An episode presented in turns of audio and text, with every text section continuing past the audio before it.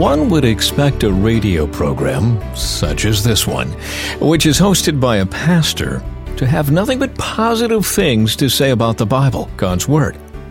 But is there insight to be gleaned by looking more closely at its history? Welcome to episode 31 of What We Believe and Why with pastor, author, and teacher Dr. George Byron Koch. Now, before you reach for a torch and light your radio on fire, let me quickly say that the challenging aspects of God's Word are exactly what make it so powerful. It is not a book of simple rules, nor is it a linear dialogue of man's early history. And as a result, personal study of the Bible is never really finished. There is always more that we can glean with the help of the Holy Spirit as we dig into its pages. That, in essence, is what this program is all about. Today, it's the authority of Scripture that's our focus. Let's dig into one of the more challenging aspects of God's Word. Here's George. Today, I'd like to begin with chapter 21 in What We Believe and Why. This is called Bible Authority. In this chapter, we'll be looking at the authority of the Bible. This is not trivial, and parts of it they're going to be a little bit complex, so I'm going to ask your indulgence. I apologize if I'm a little hard to follow in this or it gets a little bit complicated, but the truth is, there is so much that makes up the Bible that we have today, and so much that involves how we understand its authority that we just, honestly, we need to spend some time understanding all of it. So let's, let's be honest as we begin. The Bible is not the most user friendly book that you can read. In fact, there are some great reasons not to read the Bible. It's long and intimidating. It's not put together like a novel or a how to book or a textbook or most any other kind of book you can buy. Different churches and traditions don't even agree on which books belong in it and which ones don't. There are many different translations, and advocates for one or the other often fight bitterly and publicly against translations other than their own favorite. Starting at the beginning and reading through to the end is often boring and really difficult. I'm just trying to keep it real here. And really creepy people have used the Bible to try to justify everything from segregation to religious persecution to murder. You have to wonder why anyone would even bother to begin to read it. On the other hand, the Bible is obviously an extraordinary and profoundly important book.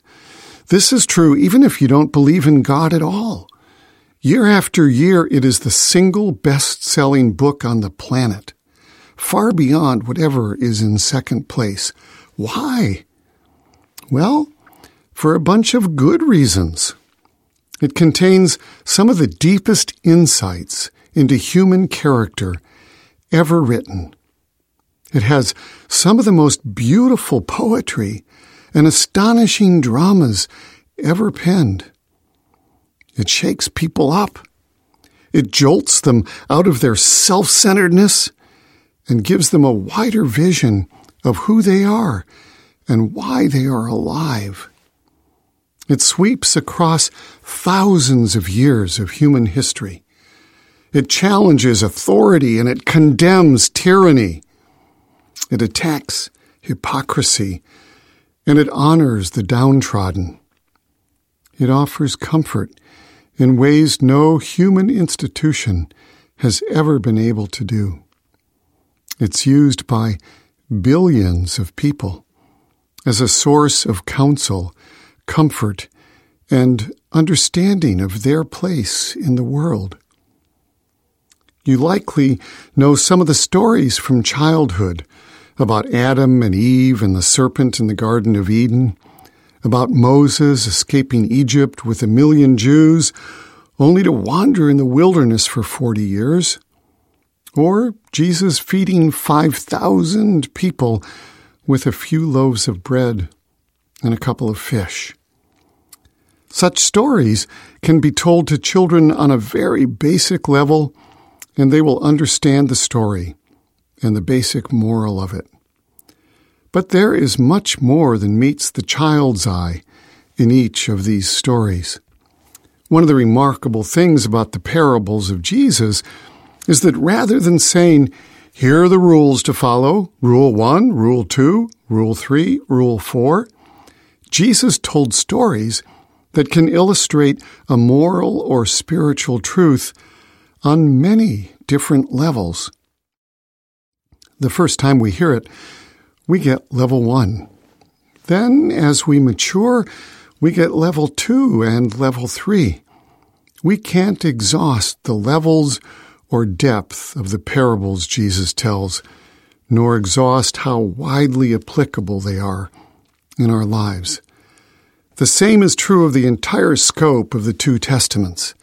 They contain narrative that does not simply relate history, but teaches us about ourselves.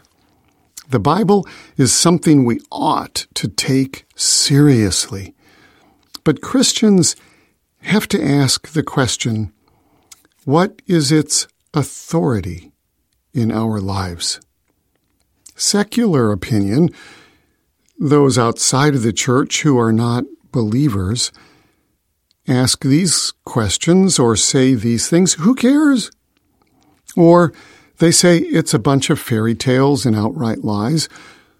Or they say it's just a book written by people in one ancient cultural context and with primitive superstitions about a God who created them, nothing more.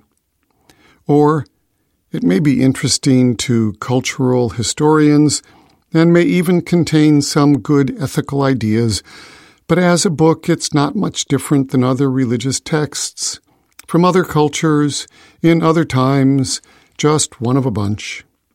Or some even say it's an instrument of oppression used by a patriarchal institution, the church, to control women and other oppressed minorities.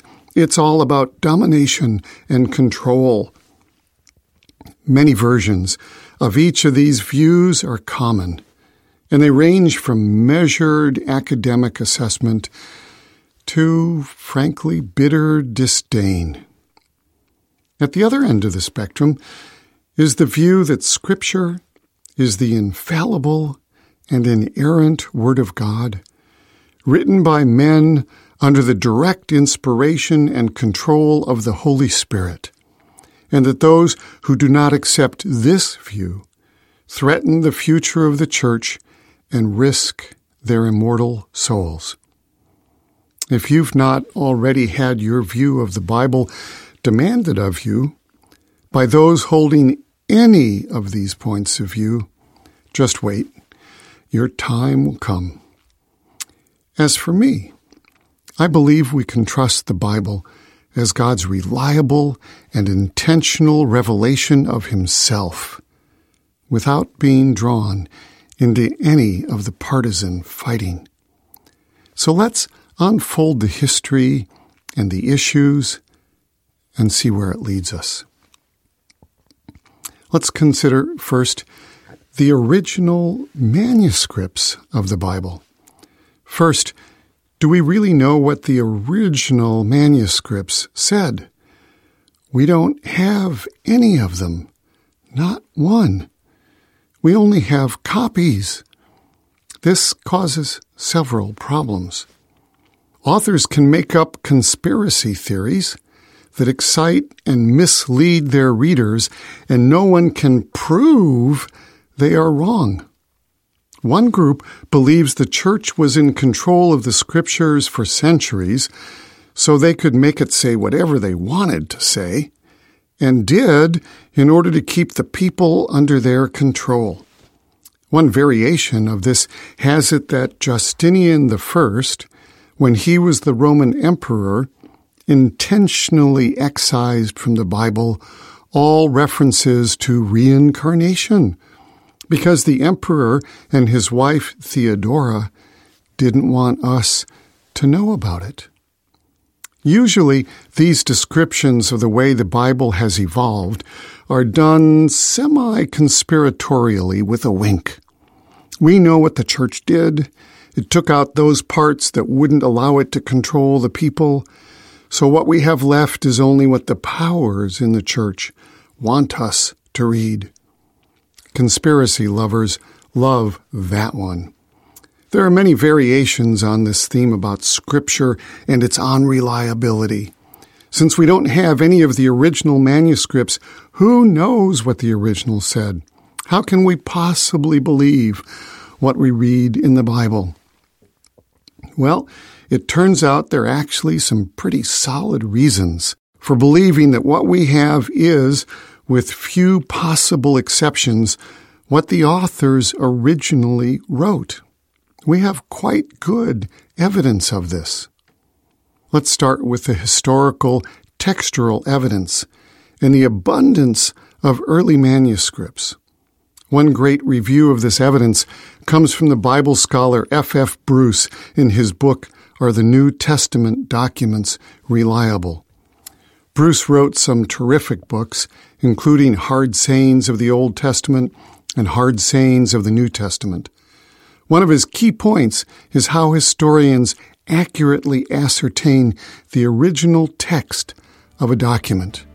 We'll come back and look at this and understand how you go about doing that when we return. Thanks, George. We'll jump back into this very important discussion in just a moment. Stay with us.